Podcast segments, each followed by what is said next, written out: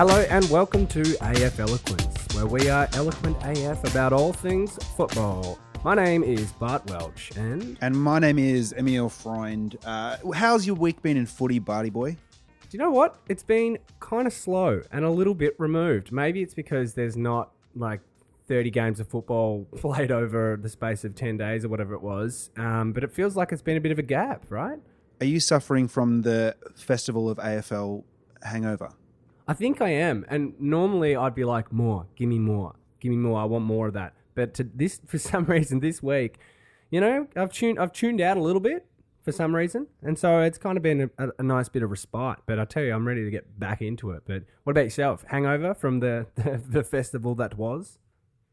Yeah, dude, it was hard to keep up, really. Like it was breakneck. And I mean, I'm, you know, working, doing a bit of bits and pieces here and there, but uh, I've got more time than a lot of people as a as a practicing artist, and and yet still, it was like it was hard to keep up with it all. Um, yeah, it was feeling a hangover. No, I'm feeling keen to jump back in, uh, but like that's the right time because it's Friday and the weekend's here, and we got a game of footy tonight. So, um, very Yes. very glad to be at the point we are in the season where we're getting a bit of understanding because like i got fucking i got seven tips right last week so we're getting maybe we're learning who's good You know what? I think we're starting to know who's good. Finally, we're getting some answers to the age-old question of who's good. Um, yeah, I know what you mean. And this is the first. Oh, we are recording, as we said, on Friday. It's Friday morn, so this will be up just before tonight's game to get those red hot tips in. Um, but yeah, I, I, I think you're you're right. It's it's been the right amount of time to come back to it. Um,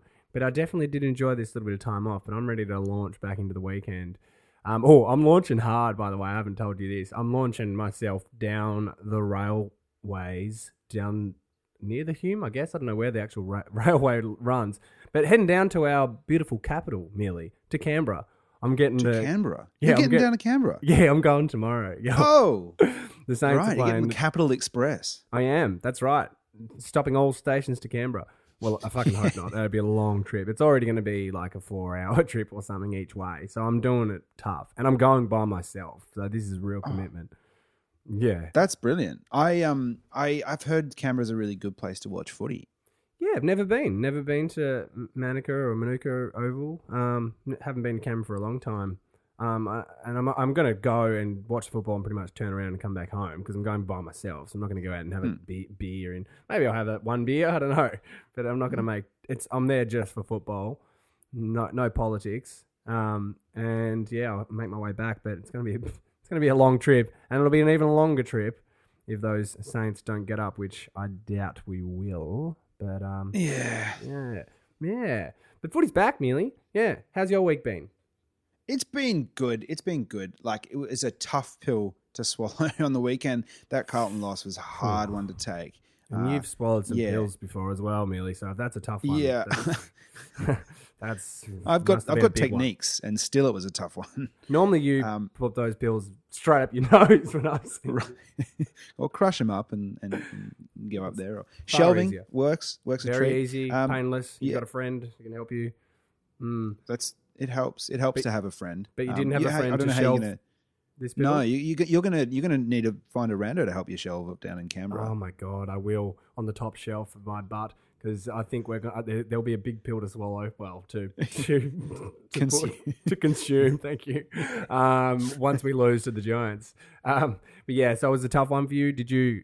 You obviously weren't in Launceston. Did you watch the game live? I did watch the game. I did. Um, I watched. Uh, yeah, that first half was brilliant. Like, for, like a lot of. I think a best footy we've played under Brendon Bolton, and you're really starting to see what that team that we're putting together can can do when they um when they gel, when they click, and when things are going right. Um, and I, I think it was inevitable that Hawks were going to come back. Uh, you can't. You're not going to dominate Hawthorn for a whole game in this era. Like even if they have fallen off the perch a little bit, you're still not going to get a full game of dominance if you're a young squad like like the Blues. Um, plus, you know, Alastair Clarkson will make some moves to help nullify. You know what? We had. I really enjoyed that first half of footy, except the last like ten minutes, last five ten minutes of that second quarter. We had, I reckon, four shots at goal that were gettable. Like we ones that some of them were a bit 50-50 whatever, but still, if if out of those four shots at goal we'd converted two of them, I think it would have been a different story.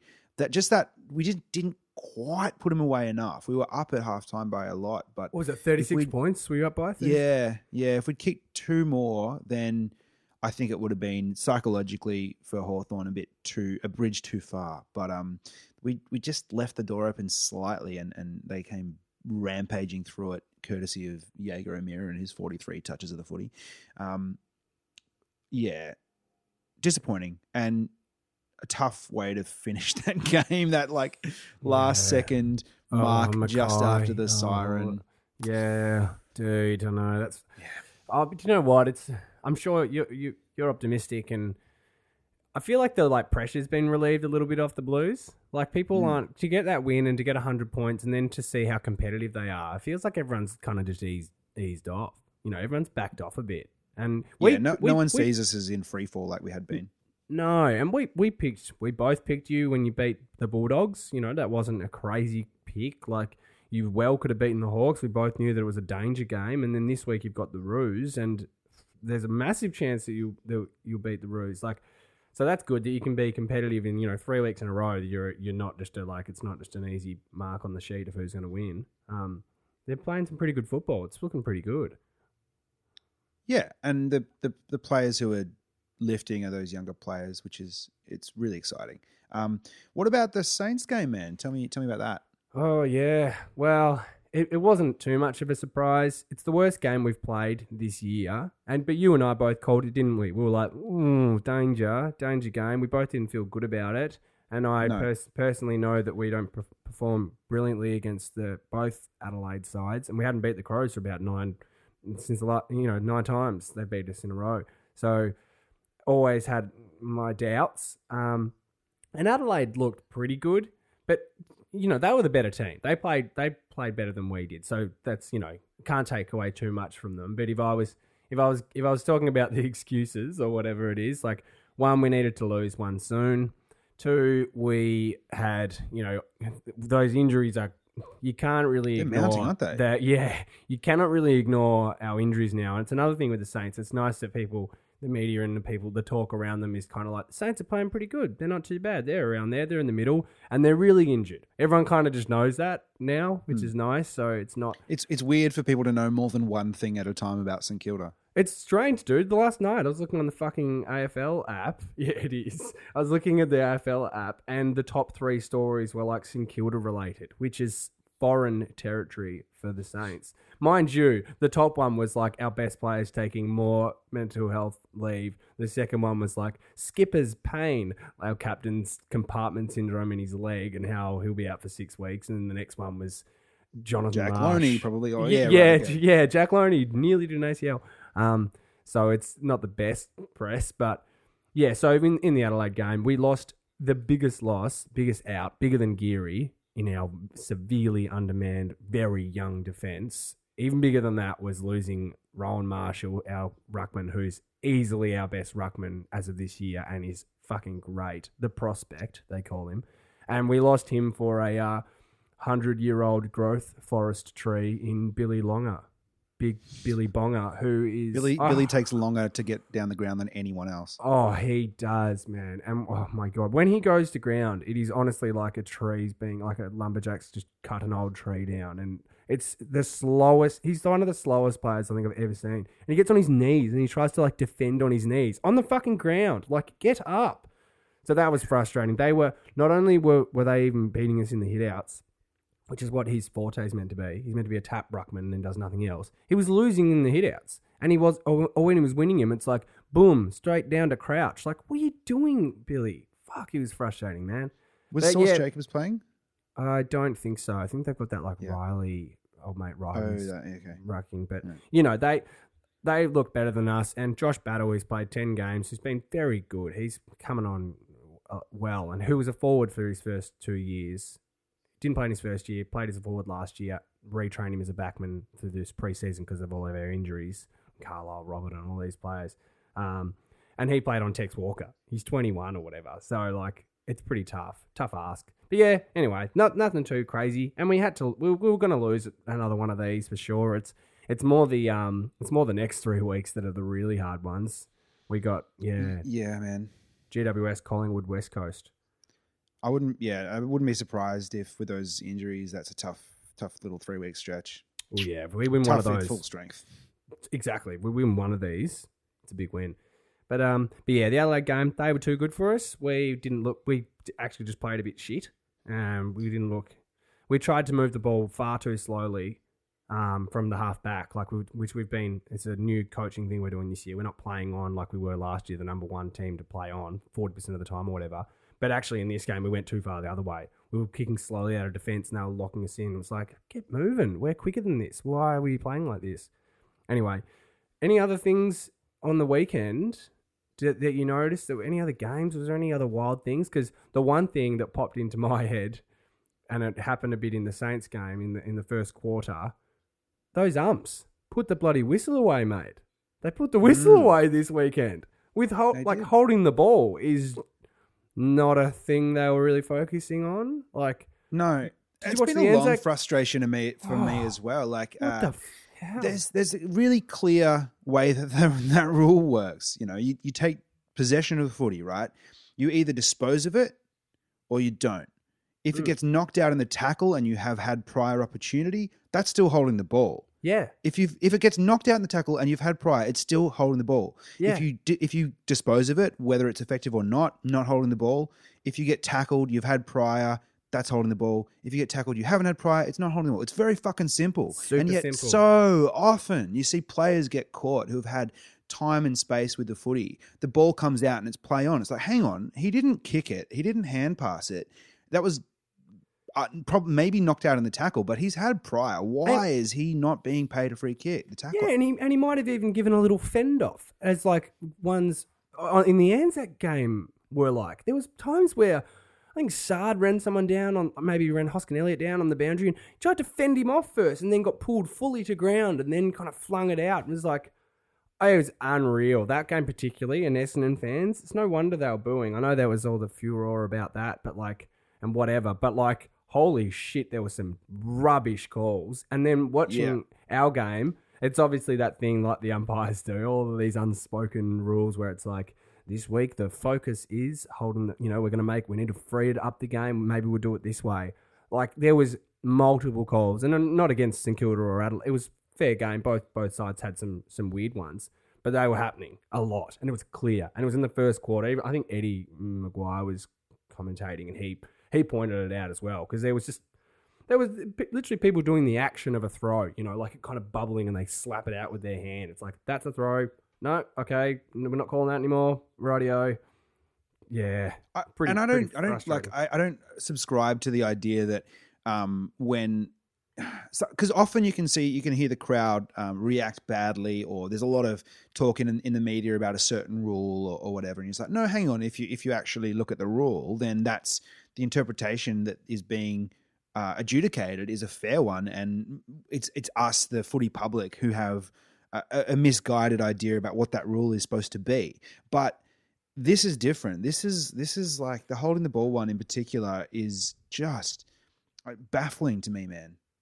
Yeah, it's been a rule for a long time. Like you said, it's very clear. It's very clear when they're doing the, the action of the call that the umpires adjudicate on when they or yeah, I, I don't quite understand. That's why it's frustrating. If you know a rule and then it's like in anything in life, when you're trying to abide by the rules and then you see people breaking rules, you know, someone's not paying their tax and you're this guy's or like my scenario right now, Amelie. Uh, um, Emil and I both do lots of uh, this is to the listeners. A lot of free, you know, acting work and voiceover work, and I do a lot of voiceover work up here in Sydney.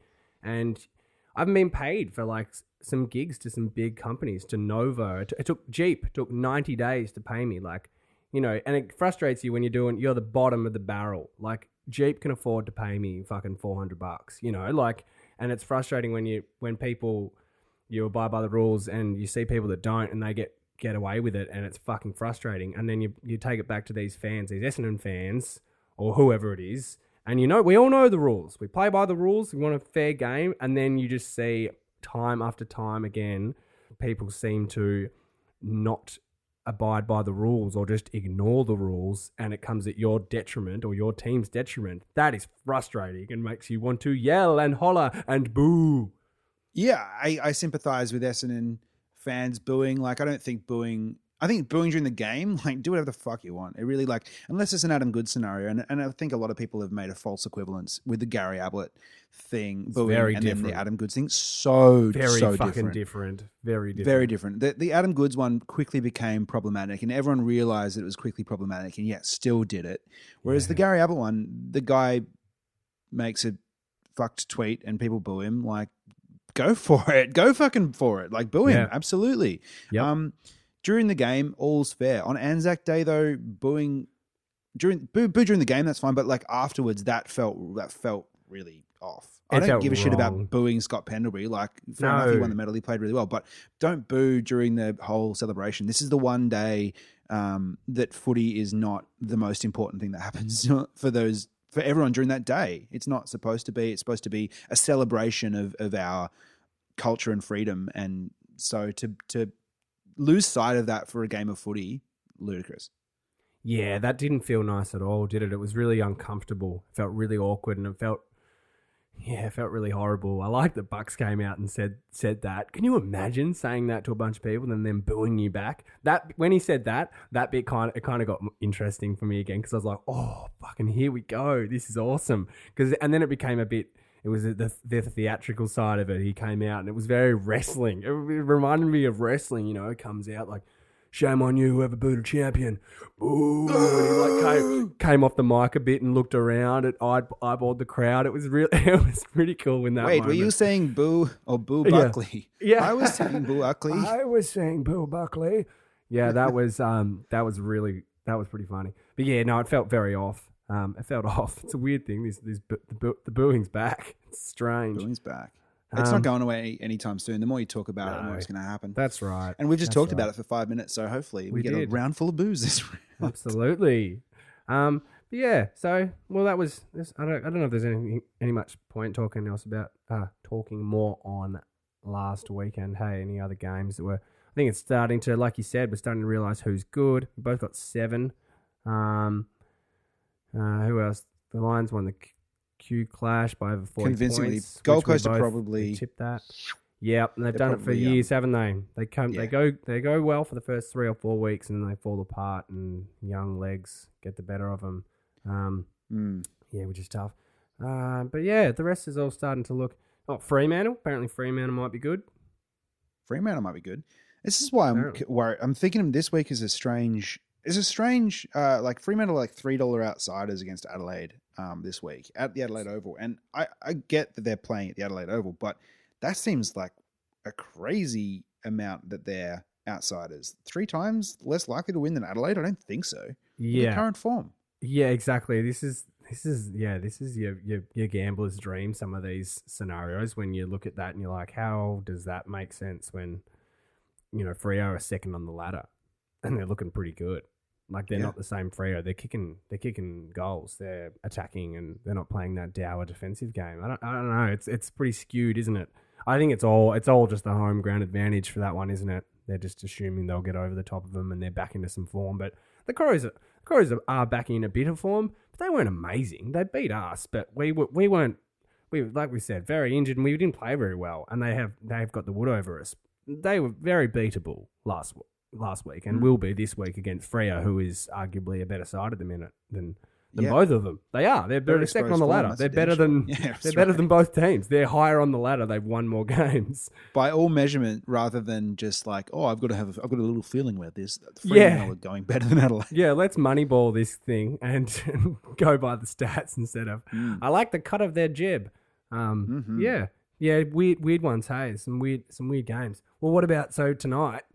Tonight. we got we got an interesting one. We got um, I think mm, Yeah, it's at Marvel as well. Uh, at That's Docklands, Which yeah, it is weird. Uh, that's but as you know, far as the Pies want to move away from. That's an away game for the Pies. more or less. Nearly. I don't know how Port performed there. I haven't. I've got no idea. But um, Well, I couldn't tell you because we've the, we've played uh, Port Adelaide for like eight or nine times in a row in in Adelaide. We haven't played them there Yeah, for okay. nearly ten years. Um, uh, maybe that's yeah, one of the reasons why they've had the wood over you. Well, it is. Port definitely is. That's why this year when people are like, why are you going to play him in China? It's like, I'd fucking rather play him in China than Adelaide. Um, That's fair. yeah. Uh, yeah, so I'm not sure either how they really go there. I'd imagine they'd go pretty well on like a, you know, a fast deck under the dome. No one knows how this port does anywhere. Do no, no one has a fucking clue if they're who's good. Are Port good?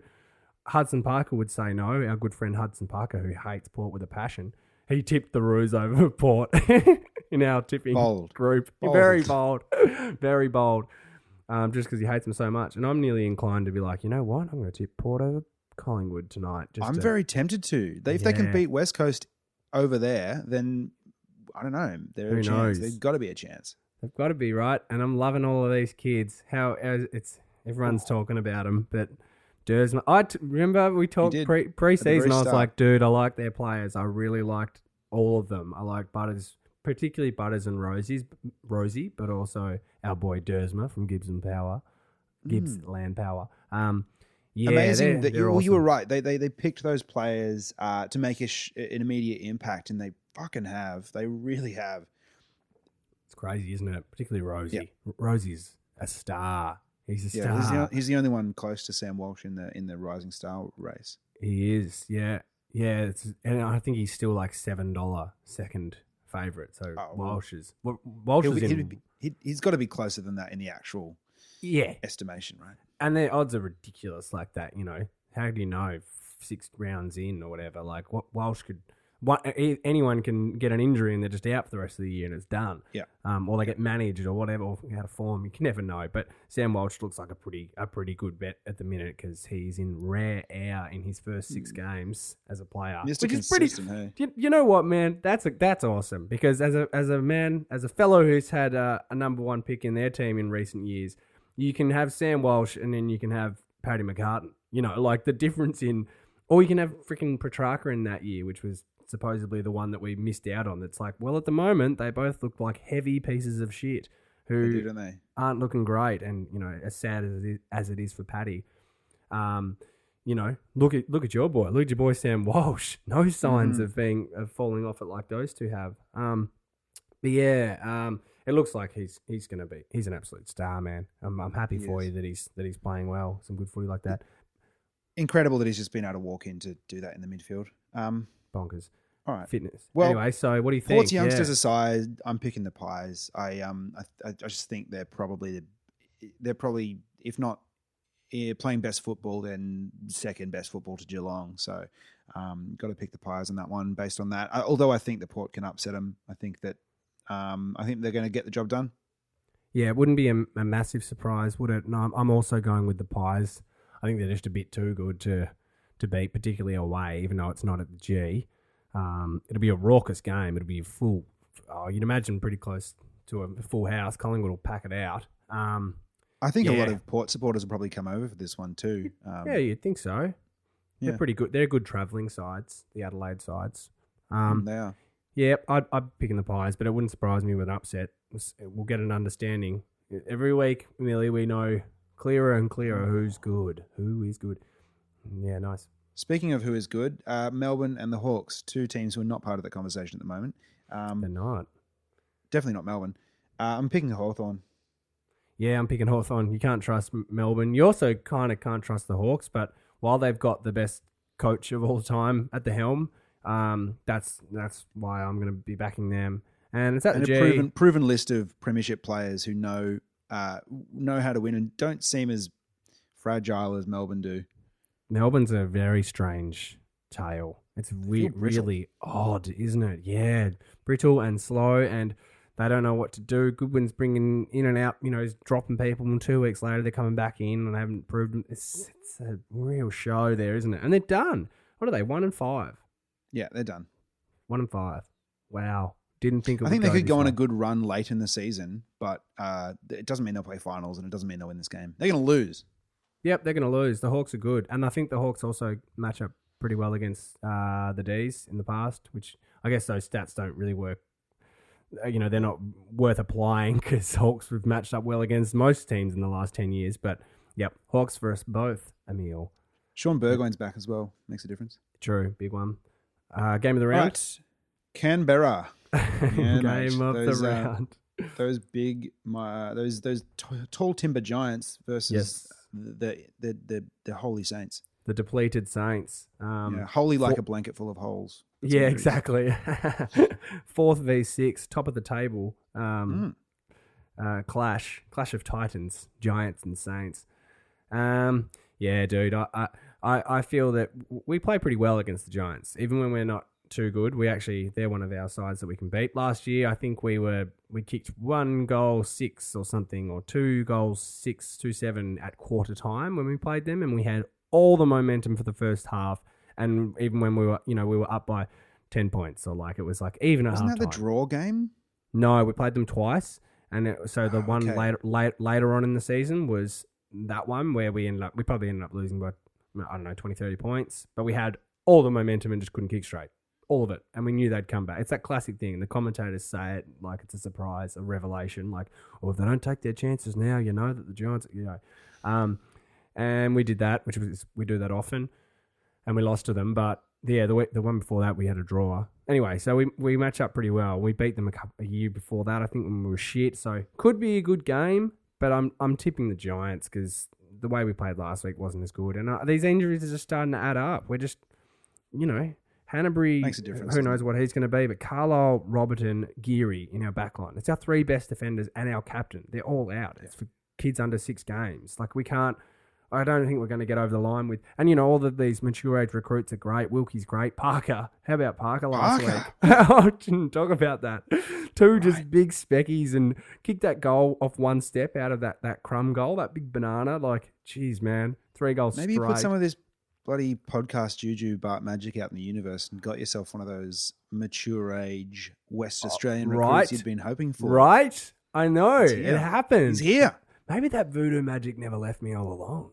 Maybe it was me who had those powers. I just had to believe Mealy. I just had to fuck. What am I doing? I need to believe. I need to You're turn this the shit around Giants. right now. I'm tipping the Giants. There's no belief in that. All right. Well, you know what? I had a little like inkling just before. There was something at the bottom of my, my foot. My foot was feeling a bit Tickle? weird. You know, in the bones. You know, in the like the Liz Frank kind of section, wherever that is. Liz Liz Frank, my my good friend Liz Frank, and um. Yeah, and, The bit of and the Je- foot she has a fetish for, yeah. yeah, yeah, Liz Frank. You know Liz, our good friend Liz Yeah. with the, with the funny feet. Um, Yeah. yeah. Well, well. Anyway, Jeremy Cameron. I know he's been really good. He's been very good, but I saw him, you know, limping around, and him and I were walking in sync. You know, when I saw him out in the western suburbs the other week, there was there was something going on, and we looked at each other in the eyes, and I felt something, a little twinge in my Liz Frank, and he kind of looked at his foot. And anyway, all I'm saying is there's something spooky going on in the voodoo airwaves, and I, I know Jeremy Cameron's in fine form, but just watch his feet. That's all I'm saying. Well, it would be a great feat if St Kilda get over the top of the Giants. in this well. Uh, well, well played. Um, yeah. um, I'm, I'm, I got to pick the Giants. I hope you're. I hope they don't. I hope they win because it'll, t- it'll be that one. It'll be that team in the top echelon that St Kilda need to beat in order to be really considered seriously about in finals. And I, I Correct. reckon- I, fucking hope they do. Um, and they got another couple of chances the weeks afterwards. And who would have Yes. thought at the start of this season that the most winnable game out of those three would have been against um, the Eagles? Yeah, weird.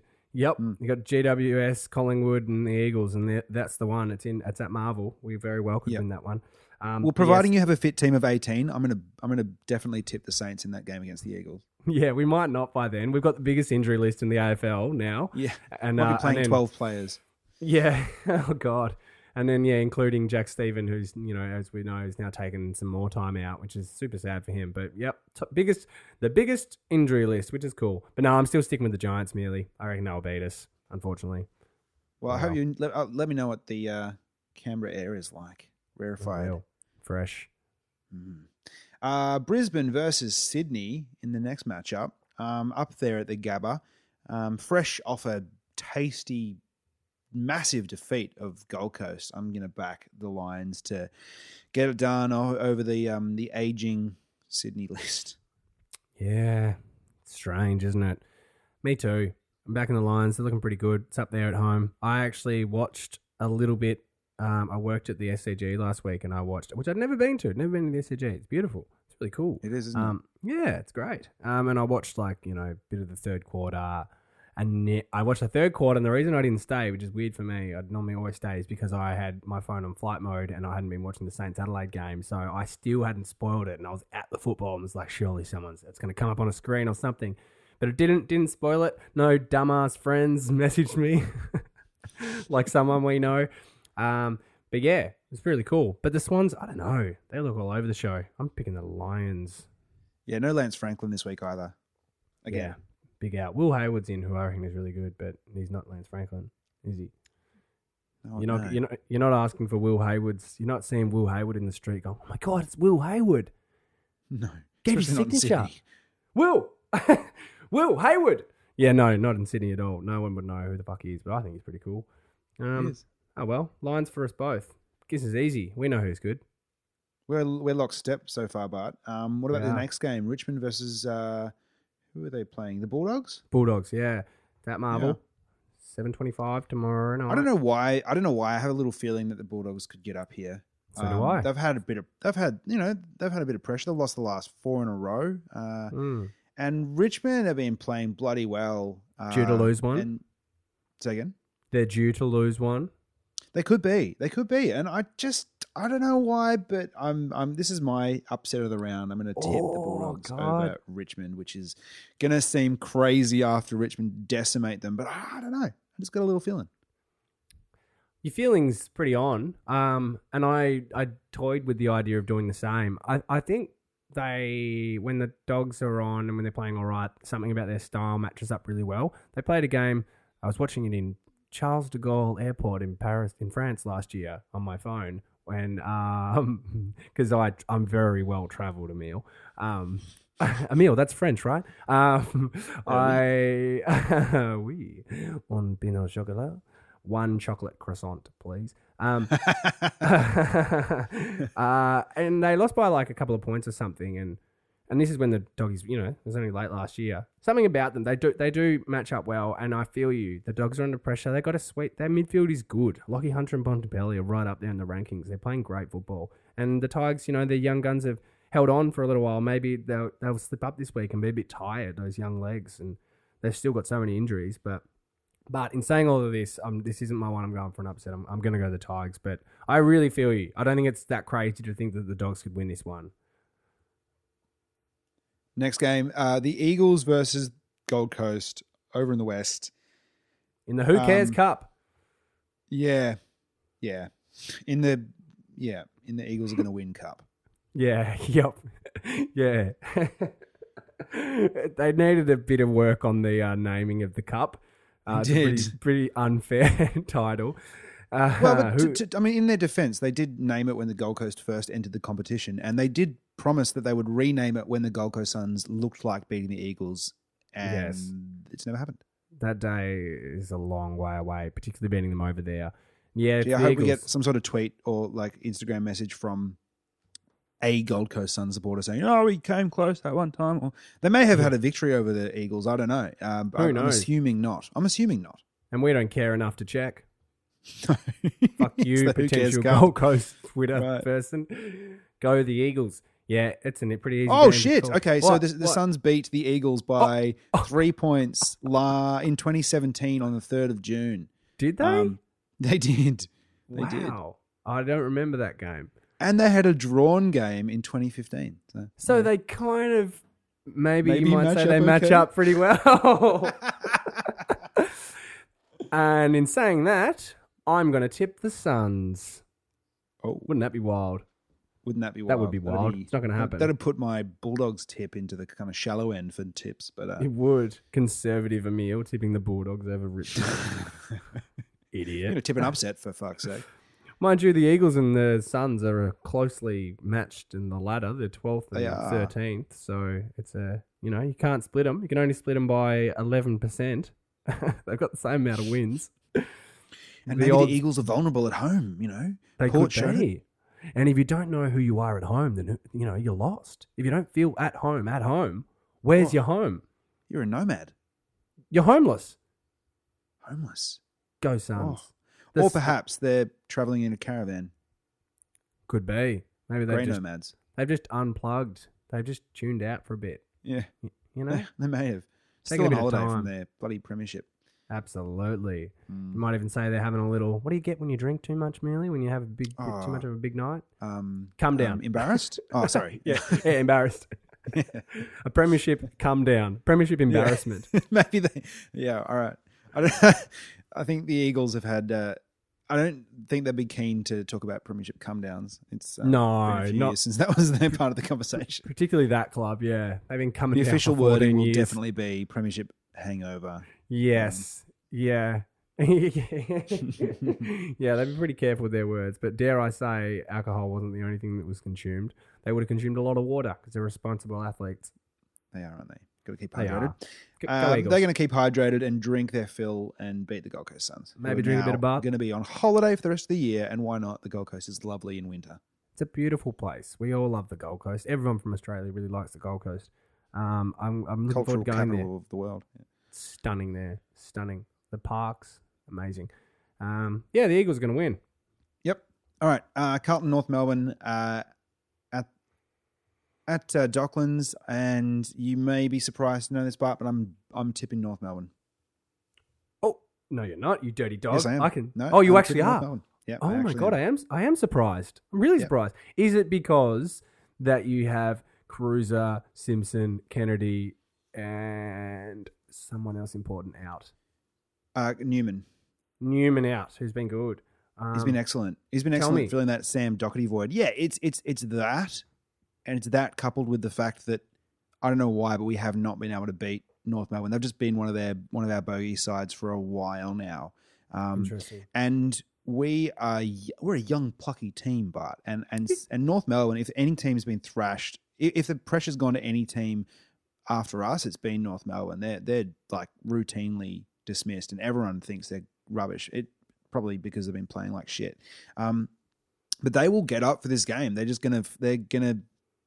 Yeah, I hope I'm wrong, but I feel like they're gonna they're gonna work harder and try more to win this game than any of the other games this season they've played so far. They're really to want to win this game um, because if they lose, then like e- even if they win, it's not a it's not a good pressure reliever for them. But No, if they lose, wow, it's it's huge if they lose.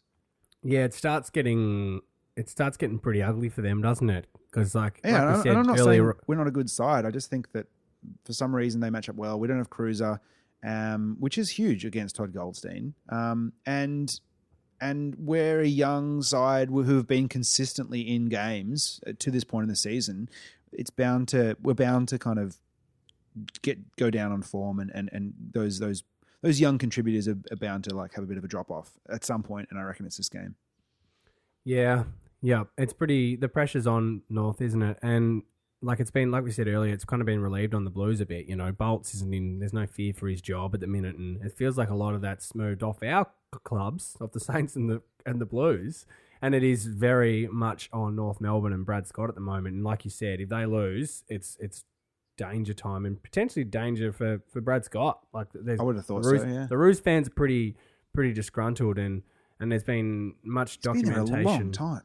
long time, and he's they've been getting around the mark and into finals. It's been they haven't bottomed out fully for yeah. It's been well documented. They've got these like first round picks that are late first round, or they're still not kind of there or injured, and um and then with their top ups, you know Hall, Polec, Pittard, and Dom Tyson, and there's Good a B few graders, but good B graders. There's a few plotters in there, bit of list cloggers as well in the next couple of years. You'd imagine like feels I don't know where they're really at, but I I, I also those things considered, and then particularly the fact that the aforementioned players, particularly Cruiser, are out. Um, I, I'm going with the Roos as well, purely on those injuries, man. If it wasn't them, Yeah. I, if, if pretty much Cruiser, I think if Cruiser was in, I would be. I agree. The Blues. I And like our ins. I really like our ins. For, for for the first time in a while, we've got some depth. You know, they're bringing in uh, Setterfield. Um, they're bringing in um, potentially Stocker for his first game, which is big news. That'd be Um, cool. Yeah, yeah. Um, who else? Uh, uh, bloody uh, Kennedy can't get a game even. You know, and he's a decent midfielder.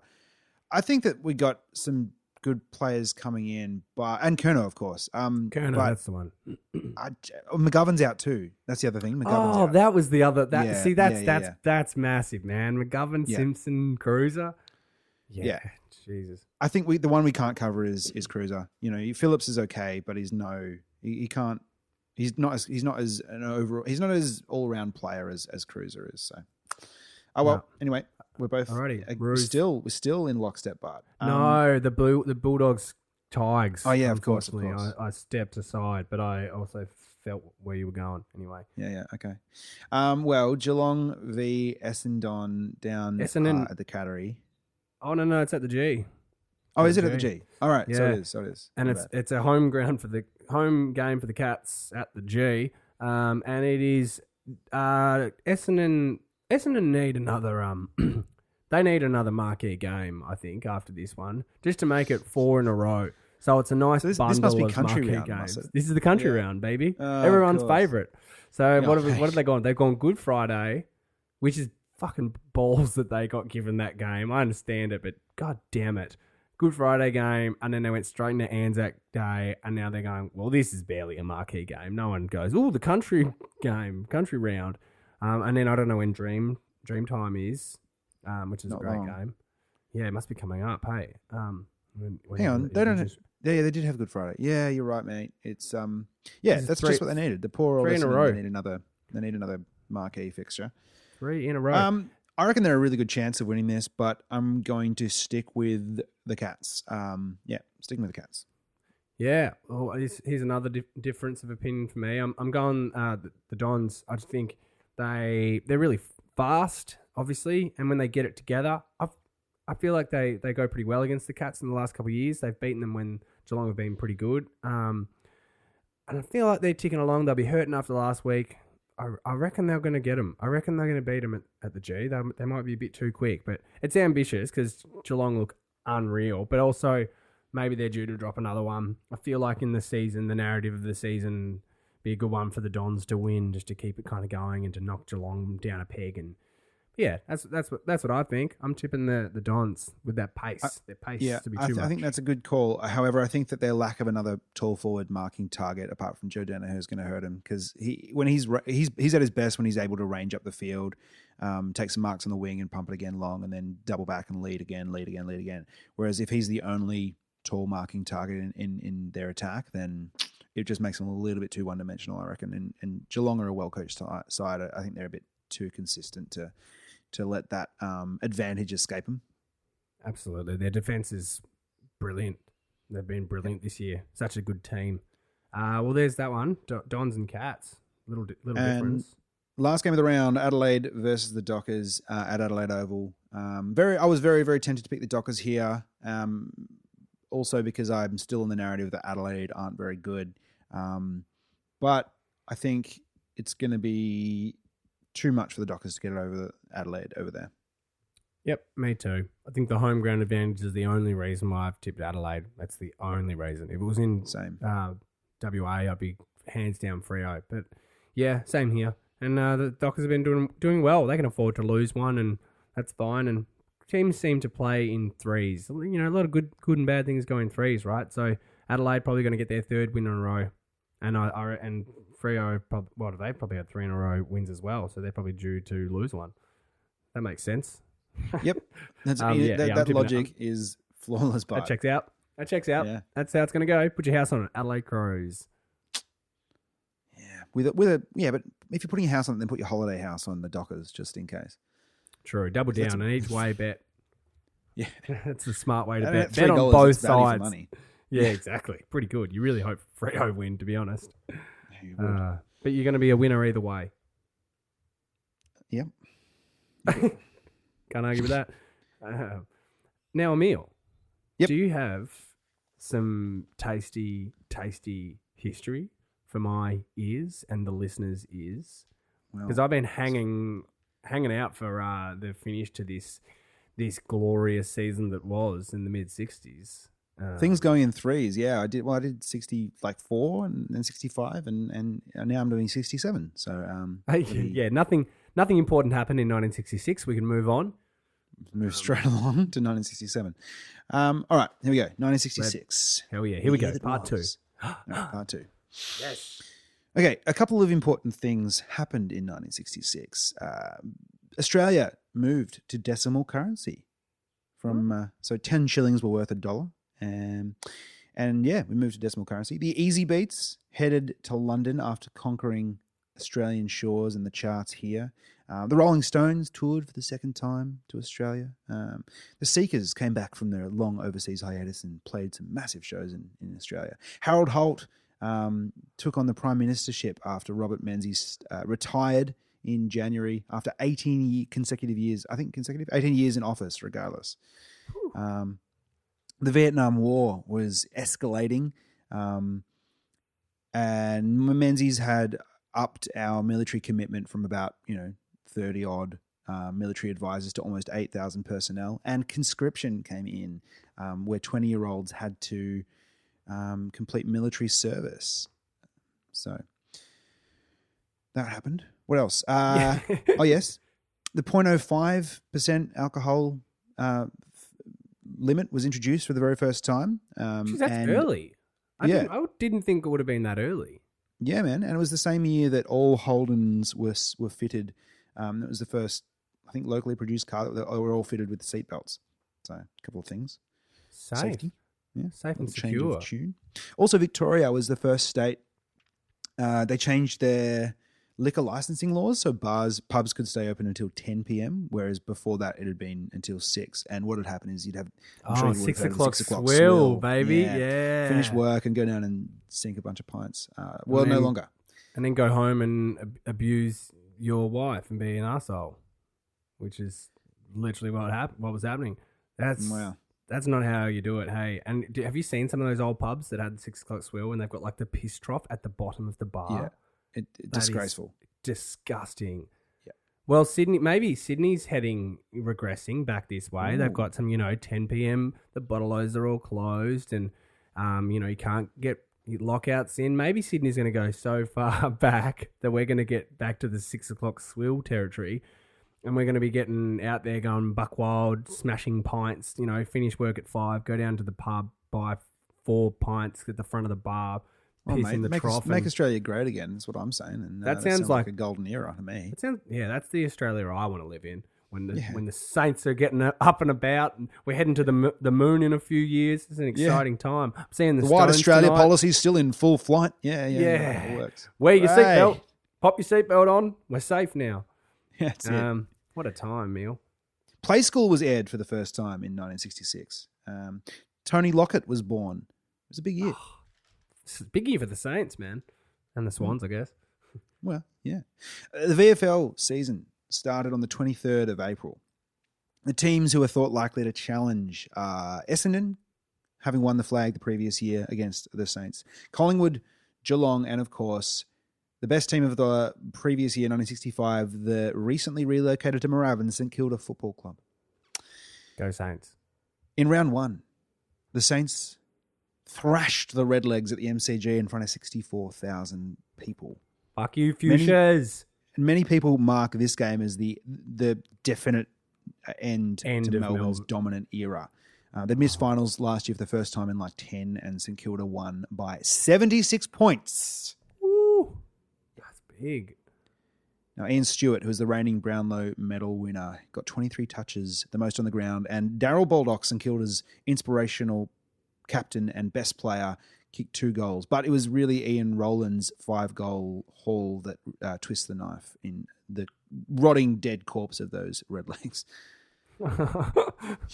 Some good imagery. Oh, I play D and D, man. So it's you know. it's- Yeah, it's- yeah. this, is, this is a bit of a meals other podcast creeping in. This is good. in. Well, I'm on board with this narrative. It's a, it's a gripping story. Well, I would be too if I were as a Saints supporter because they'd go on to beat the Blues by 53 points, the Shinboners by 36, the Cats by 43, South by 42, Fitzroy by 64, Hawthorn by 24, Essendon by 7 in the grand final rematch before they finally lost their first game in round 9 to an inspired Richmond at the MCG. Jeez, that's convincing. We were in fine form. The Very team to beat. form. Oh, team mate, to beat, might say. they were. Uh, in this period, the Saints were regularly getting 30,000 plus to games at Moorabbin, with the Essendon game drawing over 50,000. God damn. Scenes at Moorabbin. Man, it really vindicated the decision to move down there because, like, they for the first time this is one of the reasons they moved from Junction Oval. They were getting the bulk of the gate receipts at Junction Oval. The St Kilda Cricket Club were taking the vast majority of all ticket sales to the ground, and Saints wouldn't get that much. And it was really um, making St Kilda uh, a hard place to attract players from interstate because they just didn't have the cash. Yeah, wow. So no war chest, that but still struggled sorry. to jacked. I just realized I was kind of semi semi distracted, and all I gave you was a "oh wow," and just kind of looked out the window where Thanks, I'm Owen sitting. Wilson. Yeah. Oh wow. That's all I'm going to give you. I'm going to sit back and Owen Wilson this. There's another interesting thing about St Kilda's move to Moorabbin that I found out, um, and that was that uh, when they moved to Moorabbin, the Moorabbin Council um, not only gave them the use of the ground, but they also um, loaned them a hundred thousand, must have been pounds at that point, um, to upgrade the facilities. Um, and their proviso was that um, they'd merge with the Moorabbin Football Club, who were playing in the VFA at the time, um, and then they'd be called the St Kilda Moorabbin um, Football Club for the first 10 years of their move there. And then after that 10 years, they'd just be called the Moorabbin Football Club. Now, yeah, Wow. that, that's that's what was that was what was the arrangement was. Um, and it took and then, and there was like a lot of I've got a whole other bunch of information about this, but there's a whole lot of um, lobbying within St Kilda about whether to move from Junction, whether not to. Someone tried to bring it to the Supreme Court to stop it going through. The reason that um, one of the reasons, but the main reason that they actually uh, got people on board to go to Moorabbin uh, was that they found a really old rule from like the foundation, like the constitution of the club when they when they founded it, that said that they needed two thirds membership. Uh, no, sorry, three quarters of the members to vote for a change of name, and they needed two thirds to say yes to a change of name before they changed the name. That came about because St Kilda merged with Prahran Football Club in like the 1890s or something.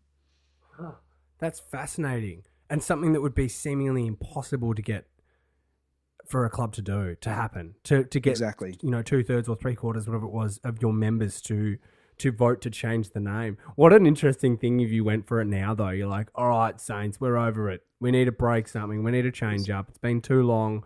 We want to change our name from St Kilda. Mighty Moorabbin Saints. We're going to the Moorabbin Saints, our spiritual home. No Come on, Moorabbin. Yeah. They'd also done a survey, and I think they found like seventy percent of members lived south of um, south of Elsternwick. So moving to Moorabbin was really moving into the heartland, although um, it was away from St Kilda. Oh, really? I didn't know that because we do have a lot of people from Bayside that are Saints fans, but you don't you don't really associate it that much, do you? You know, like you don't really. I mean, obviously we've got Sandringham, the VFL team, and but you you don't really. That's that's that's fascinating. I wouldn't have thought there was that many people actually based that far south. Yeah, even in the '60s, there was a you know because I guess everyone had moved post-war. Most people had moved out from the inner burbs out into the suburbs. Um, That's true. and that that included there. Um, there was also a push for a while. I don't know when exactly. It was later than this, but there was a push for a while that for St Kilda to change their name to the Southern Saints, uh, in in a similar vein as the Bulldogs changed to the Western Bulldogs, in, in order to like capture the whole Southern Melbourne the market. South. Well, we've our our women's team is called the Southern Southern Saints. Oh wow! They finally got there. yeah, You go. Someone's got Okay. there. So I don't know what what'll happen next year when we enter the league if it's if it is Southern Saints, because that's what they're called now. Um, which is really interesting. So it's been Hmm. a long fight for the Southern Saints from the for the um the marketing team or whatever team that is to get to Yeah. include everyone south. Old, old, old Jerry, the last surviving team marketing member from the '60s, is just he can finally die happy. Uh, Yeah. he's got it done. His one idea that was the key. Finally, the uh, Southern Saints. That was it. He, he died, and the siren went. um, they got now they got the wobbles. The St Kilda St Kilda got the wobbles a bit after that round What? nine St- loss. Hang, hang on, St Kilda getting the wobbles? Strange to think, isn't it? This was a different Yeah. era, Bart. Come on, Oh, true, true, not true. true, true. Everything from history is the same. That's true, true, true. What do we say? History never repeats itself, and don't learn anything from it. That's right. We're a different Yeah. outfit now. Yeah. Different outfit. If it was Marvel, you'd imagine it was a separate universe, nothing related. Um, Now they got the wobbles after that round nine loss, and uh, they were playing Collingwood, who are the other most informed team uh, of that uh, of the year so far. Um, a Collingwood outfit who are led by hardman Des Tuddenham and uh, dominant ruckman in Ian Thompson. Um, the Pies monstered the Saints and inflicted a 72 point loss in front of a rabid, uh, in front of the rabid faithful of Victoria Park. Victoria Park at this point was like noted as the worst possible place to go and play football because Right. not only would the visitors get mm, like really small, shitty change rooms, um, but there'd be cold showers. They wouldn't. The, the, the visiting fans didn't get hot showers; they got cold showers. And as you were running out through the race, you'd just get covered in a barrage of spit from Collingwood fans, and you get like umbrellas poking through the cage, like trying to. You'd have to dodge them and shit. It was just a horrible place to play, apparently, for visiting Oh, teams. what a lovely team they are, the the Magpies. And we wonder why people don't like them getting No. spat on and poked with umbrellas when you're Oh, running dude. out down the race. That whole up, Oh us against the world thing really, uh, it's it's just been part of the club since the start. Yeah, that's hostile as shit. isn't it? Um, they rallied though and regrouped the next week when they took on the Bulldogs, um, and maybe being back at Moorabbin in front of the in front of in their new home inspired them, and they and they inflicted a fifty-one point shellacking to the Bulldogs. You might even say it was the loss we needed to have. Could be, could be. Now they go on to win five of their next seven games, finishing a game behind the Pies and second on the VFL ladder. These are still the days when first played second to go straight through to the granny, and uh, the loser of that game playing the winner of three versus four in a prelim the following week. So it was the first semi, uh, no, sorry, the second semi final. This is the um, yeah, St Kilda versus Collingwood. Um, 95,614 fans came out to see this game uh, against the Pies, and it was like it was a fucking cracker. At the G? Is that At the G, yeah, Yeah. yeah, no, 95,000 at Moorabbin. I was Um, like, no, whereabouts? no, oh no, no, no! They got projections. They had it was a kids area. There was there was a there was a room for a sound Yeah. room for the kids with autism. It was very progressive of the time Well, at Vic Park. incredible, right? Yeah, that's right. um, They threw away the umbrellas and, and got Yeah. it all together. all the players parked their cars on the outside of the ground, and people stood on there, and everyone could see it. It was fine. Um, and the Rolling Stones had just been in town, as you said, playing to about hundred thousand people at Vic Park. So there At was Vic already Park. scaffolding and uh, the yeah. infrastructure there to accommodate all these people. yeah, it was the most Mick Jagger's been spat on in his life. I don't I mean, reckon the it most without actually paying for it. without consent. And yeah, yes. um, Collingwood started fast, kicking 5 2 in the first to St Kilda's 0 1. But the Saints rallied and regrouped with a six goal to one second quarter. They were playing inspiring team footy, exemplified by the humble figure every Saints fan knew as the Doc, Darrel Baldock. Ah, our Daryl. Our Daryl. They went into half time two points ahead in front of the heaving MCG crowd. It was a it was goal for goal in the third, four apiece. Although St Kilda probably had the best of it, and their inaccuracy saw them um, only four points to the better at the main break. Mm, inaccuracy, Saints. I think you need to check your history Mealy. Uh, Well, again, but like just because it happened in the past doesn't mean it has anything. to do True, with true, true. Of course, of course, of course. What am I Yeah. saying? Of course, don't learn anything from history. It's like, yeah, yeah, nice, nice. And then, thanks to a seven goal haul to captain Des Tuddenham, Collingwood ran over the top of a valiant St Kilda outfit to register a 10 point win and um, book their place in the last Saturday of September. What's his? What was his last name? Des Tub- Des Tubman? Tuddenham. Tuddenham. He sounds like the Tuddenham. Tuddenham. He's he Yep. sounds like the Jordan De Goey of the era, right? Jordan De Goey could easily be called Des. Des De Goey. Yeah. Des Goey. It's kind of also like pointing him out, like uh, Des De Goey over there. Des Goey. Yeah, Des he is. Oh well, Des, good on you. Seven goals. That's a big game. for Yeah, he was a hard man as well. And like, he, he, yeah, he was very um, tough to play on. Um, If your name's Daryl- Des, you have sorry. to be hard. You got to be a Oh, hard yeah. man if your name's Dez. oh, shit, yeah. There's Um, at least like Daryl five Griffiths. Deses in every prison. Must be. Yeah, you feel like whenever you hear an underworld story, there's always someone who is watching on or there or somehow associated called Des. I don't know any Deses, but there's always a Dez. Well, they're all locked up. I don't either. Thank goodness. Uh, And unlike this Des, who was not locked up at all by Daryl Griffiths, who was playing on him that day, and he took Might even say he was off the chain. He was unleashed. he was unleashed. Griffiths was not a good prison warden in this instance, uh, and he felt it most afterwards. He was crying in the rooms and, and blamed himself for the loss. Poor old Daryl. Oh, Daryl. Mm. Oh, no, Darrel Baldock.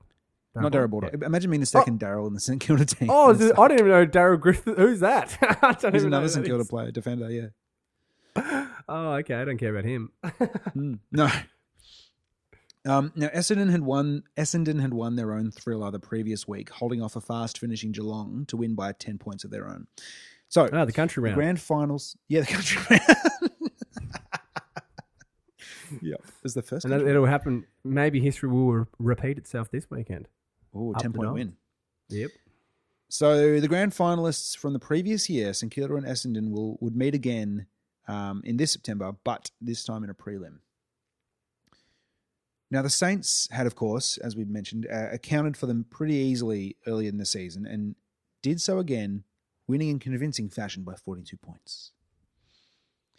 Now this game was notable for another reason, uh, as St Kilda ruckman known as the blonde bum, bomb, bombshell, the blonde bombshell, Carl Ditterich, struck an opponent and was suspended for the next week's granny.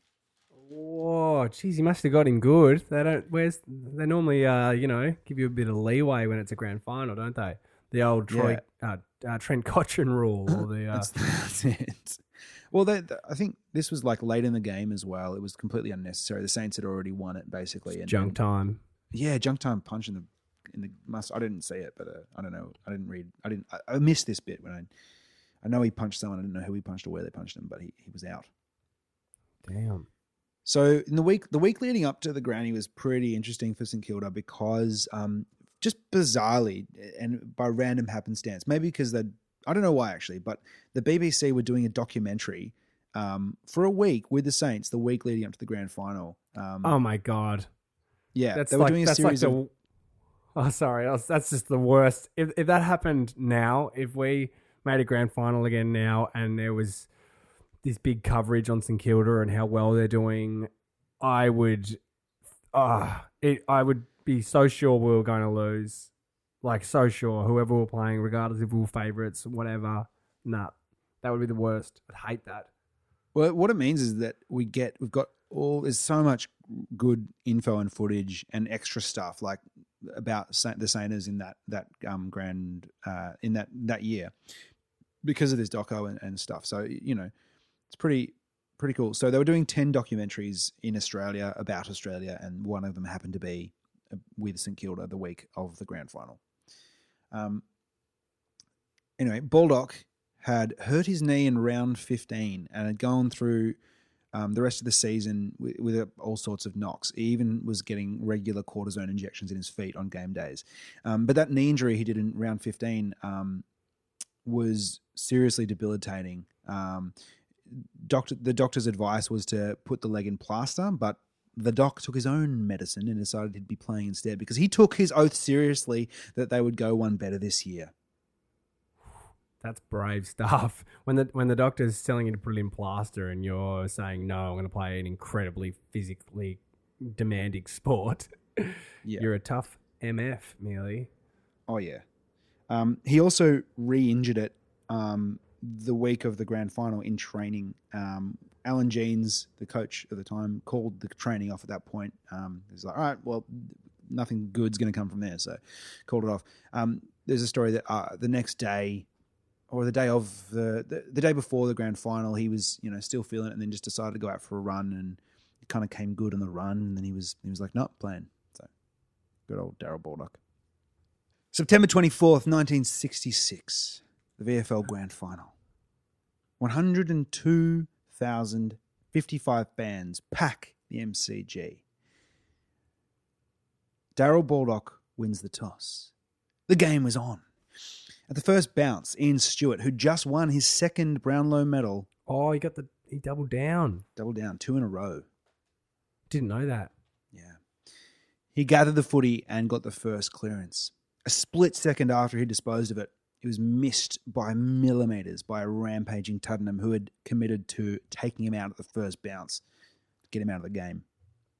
Very Des thing to do. Is, isn't it just? Man, Ian Stewart. I know I said but last week about about his balance. There's some footage from this game where he is running down a wing, keeps the ball in, runs down the wing, has a kick, gets bumped after he kicks it, and then just like forward rolls and springs back to his feet, ready to go again. Like it clearly there was some merit in that in that observation. He he must have had good balance. He looked great. Wizardry. Yeah.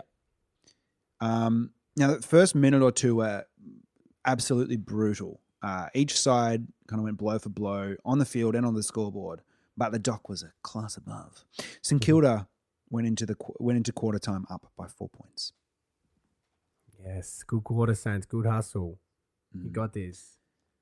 It remained tight through the third, through the second, should I say, through the second, and it looked like the Saints, um, and it looked like the Saints were going to take a five point lead into the half until a miraculous Collingwood goal from the boundary line, about where the fifty meter line would be. It looked like, man, I saw the footage of this. It looked like a, it looked a lot like that Eddie Betts goal from his three hundredth game, that check side from the boundary. It was Oh, wow. crazy, and like players in this era barely did that.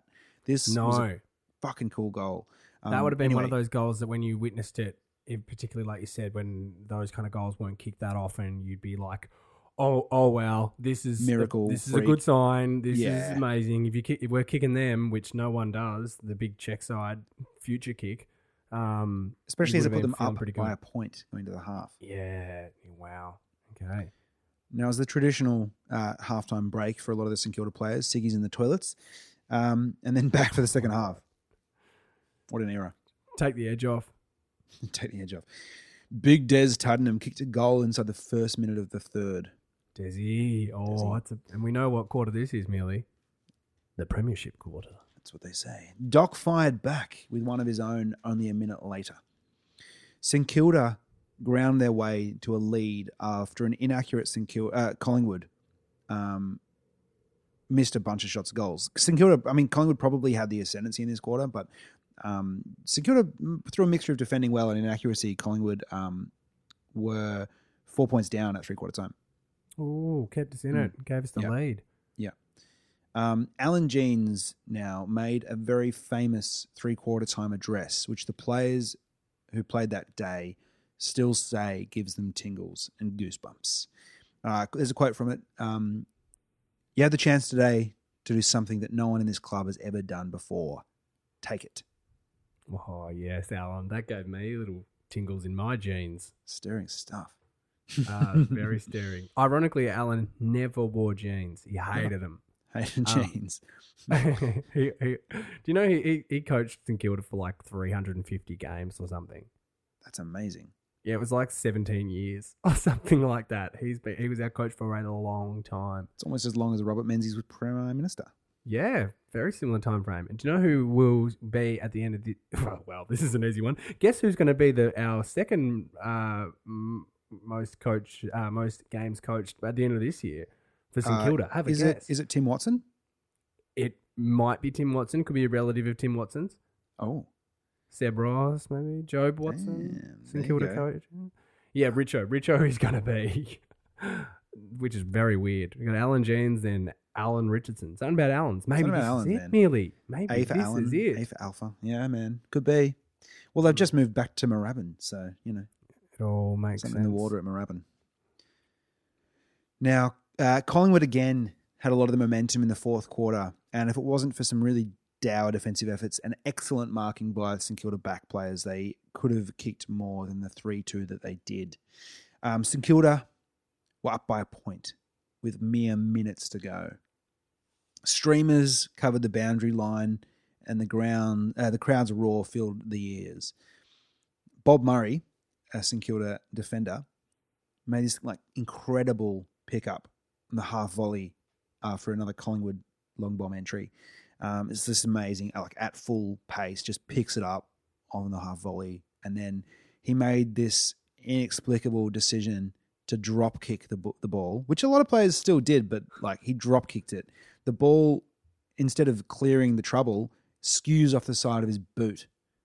Oh, guy collects it and has a shot at goal, and it was through for a point. Oh, the Murray. scores are tied. Oh, my God. You drop kick, Murray. Drop You kick bloody Murray. drop kick.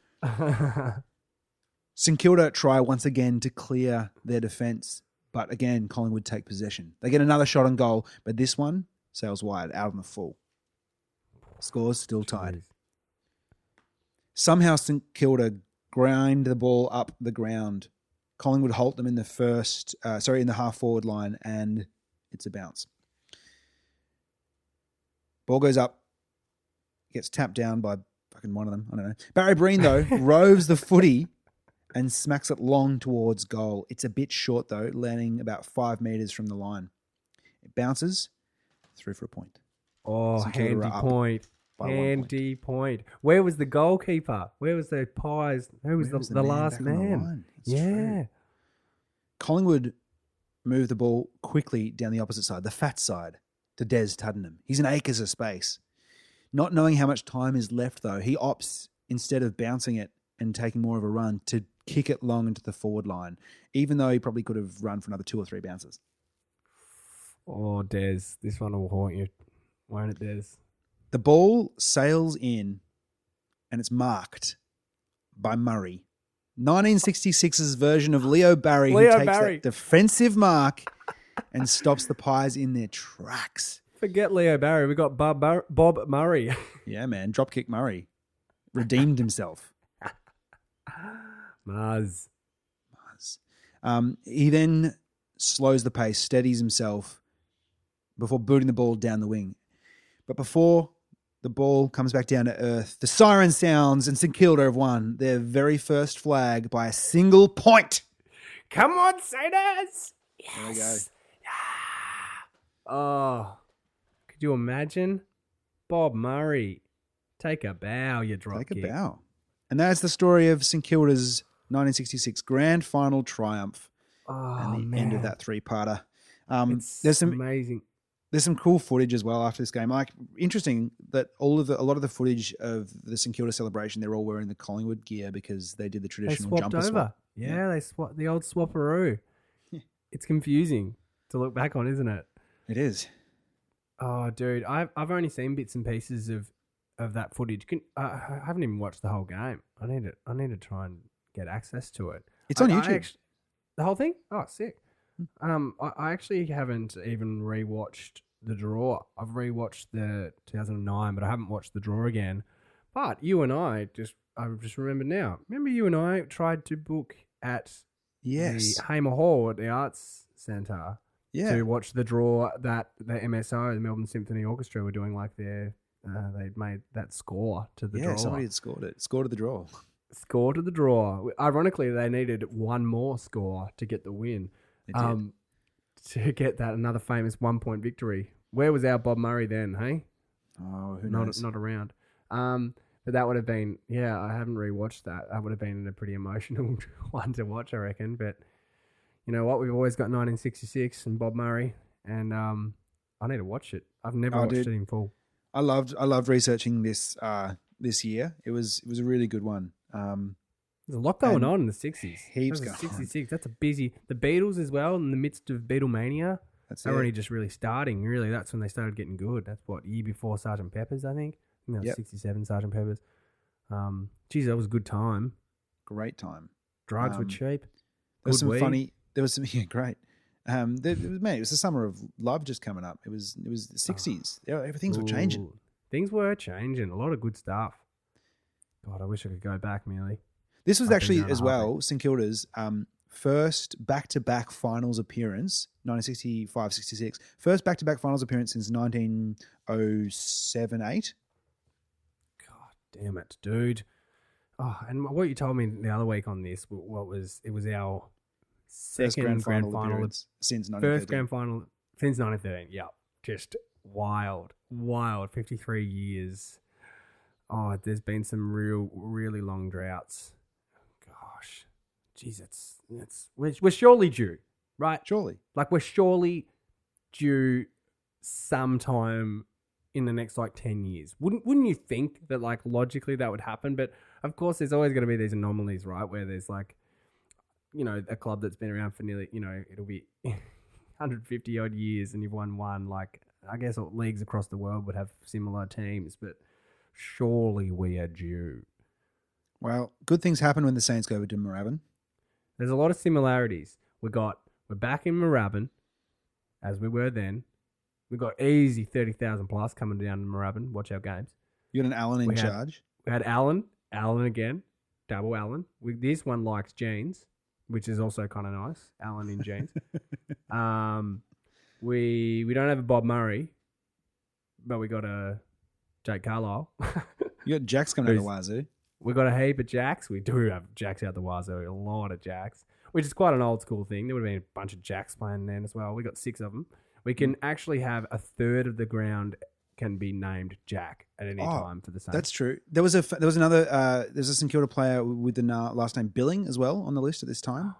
was Ke- there? I think Kevin Billing, and um, he was Bob Billing. twentieth man in the grand final. And the story goes that Alan Jean forgot that he hadn't put him on, um, and so then remembered with about five minutes to go, and was, oh, I'll, put you on. And this is the you know sub on, sub off, and that was it. Um, and then Billing was like, Nah, it's all right. Don't worry about it. no way. Yeah, five minutes to go in the Oh, grand final. what a champ! Like oh, Mm. one, what a lovely man, Alan Jeans, for being like, "Oh, I better get you on the ground." As if, could you imagine Clarko giving a fuck about that with five minutes to go in a grand final that's tied Mm. up? No way would they care. And then what a what what a dude to be like. Geez, not very like confident in yourself, are you? Like, no, no, no, no, no, it's all good. Let's just leave it as is. Maybe Billing, Billing, Billing knew that he it could have been the thing that threw the it was imbalanced, and it could have been, you know, the thing that lost it. He knew there was something special. when I'm playing sport, it takes me fucking it takes me five minutes to kind of feel like I'm in the game anyway. Like imagine if you'd That's made true. some mistake and you only had five minutes to go and it was the the, the the reason that St Kilda lost the grand final. You'd never live it down. That's true. You nearly would rather just stay on the bench. You would. You're a part of the team. There's another funny um, incident where uh, there was uh, coach Steve. St- oh, no, not coach. Sorry. Uh, have you seen the footage of that goal umpire um, from this game where he like gets clipped and then staggers around and falls over and stuff? Yeah. His Yeah. name was Steve Stevens, and he got clipped by a St Kilda No player, way. Who says that it was like the most in- innocuous kind of touch of all time, but he he he was milking it. Um, anyway, The razor, the razor ray of the era. this this guy was actually the mayor of Moorabbin at the time. wow, conspiracy, maybe. Steve Think so. Stevens. Maybe he was just trying to. Maybe maybe he just wanted a bit more time off the clock for those Saints. You know, maybe he just wanted to let them settle. That's true. Just shaved a few seconds off the clock with a big whoa, Oh, got the wobbles. big dramatic fall. oh, Steve Stevens? Jack Steven's great grandfather, Moorabbin, born and bred, yeah. the mayor of Moorabbin, Mister Stevens. They were also partying with Olivia Newton-John, and uh, at the t- after the game, like she was a young. God, she's old. uh, what? she wasn't known. Yeah, yeah, she wasn't like she wasn't famous. At Oh, that point, okay. but she was um, she she was the girlfriend of someone who was quite famous, and um, yeah, she she a muso as well, and they went to the they were at the um the big after So party. is is she a Saints fan? I wonder. Uh, good question. Not sure. Wow. Jeez, I don't. I Depends don't. how they treated her that evening, I suppose. That's true. I don't imagine her being that old. Olivia Newton-John being around in the, like old enough to be partying with footballers in the sixties. But yeah, I guess she is. No. Well done, Olivia Newton-John, for looking so great and having a, a long and successful career. Go the same. Well, I hope I hope she's um I hope she's at the next party when St Kilda win their next flag. Me too. Maybe she's our lucky charm. We'll have to get her there. Maybe. Her and Eric Bana can go to the footy, mm, go to the final series, and, and go on that glorious run to the Premiership Cup. Let's hope. Wow, mate. This is the this is the second year after moving to this is it. so a lot of things. this is your first year after A moving lot to of things lining knows up. What a lot happens of- next yeah, year. that's right. Feels like we're a year short of doing any real damage, but you know, this has been this has been a good year thus far, and I'm feeling some. I know I'm an optimist, Amelia. I've got that big heart and I've got that big gut, but there's something brewing there. Nobody expected the Dogs to win the year they No. did. Nobody expected Richmond No, to win Richmond. beforehand when they won. No one so- expected Collingwood to go from 13th to grand final. No, those teams had all been shit for like five years before they went on that run. Yep. So it ain't it ain't over, my That's friend. right. Um, but on talking about things that are over, this podcast. Um, thanks everyone for for tuning in. I don't know how long we're actually going because Emil and I recorded for a good like 20 or so minutes just talking shit before we actually got into it because we have a tendency to do that. Yeah. So, but anyway, um, thank you for tuning in, everyone. We've uh, it's it's Friday like lunchtime, so we're gonna get this up ASAP. Hopefully, it'll be up before the game tonight, the big Port Collingwood clash. As always, hit us up on our uh, socials, afeloquence at gmail.com. We've got an email, and same with uh, Instagram and Facebook. It's just AF Eloquence. Uh, we'd love to hear from y'all. Mm. Any other thoughts, Neil? Nah, thanks for tuning in, everyone. We'll see you next week. Um, yeah, have a good weekend of footy. Look after each other and uh, and, and up those mighty blues. Hell yeah, couldn't have said it better myself, except for uh, up those mighty saints. Bye.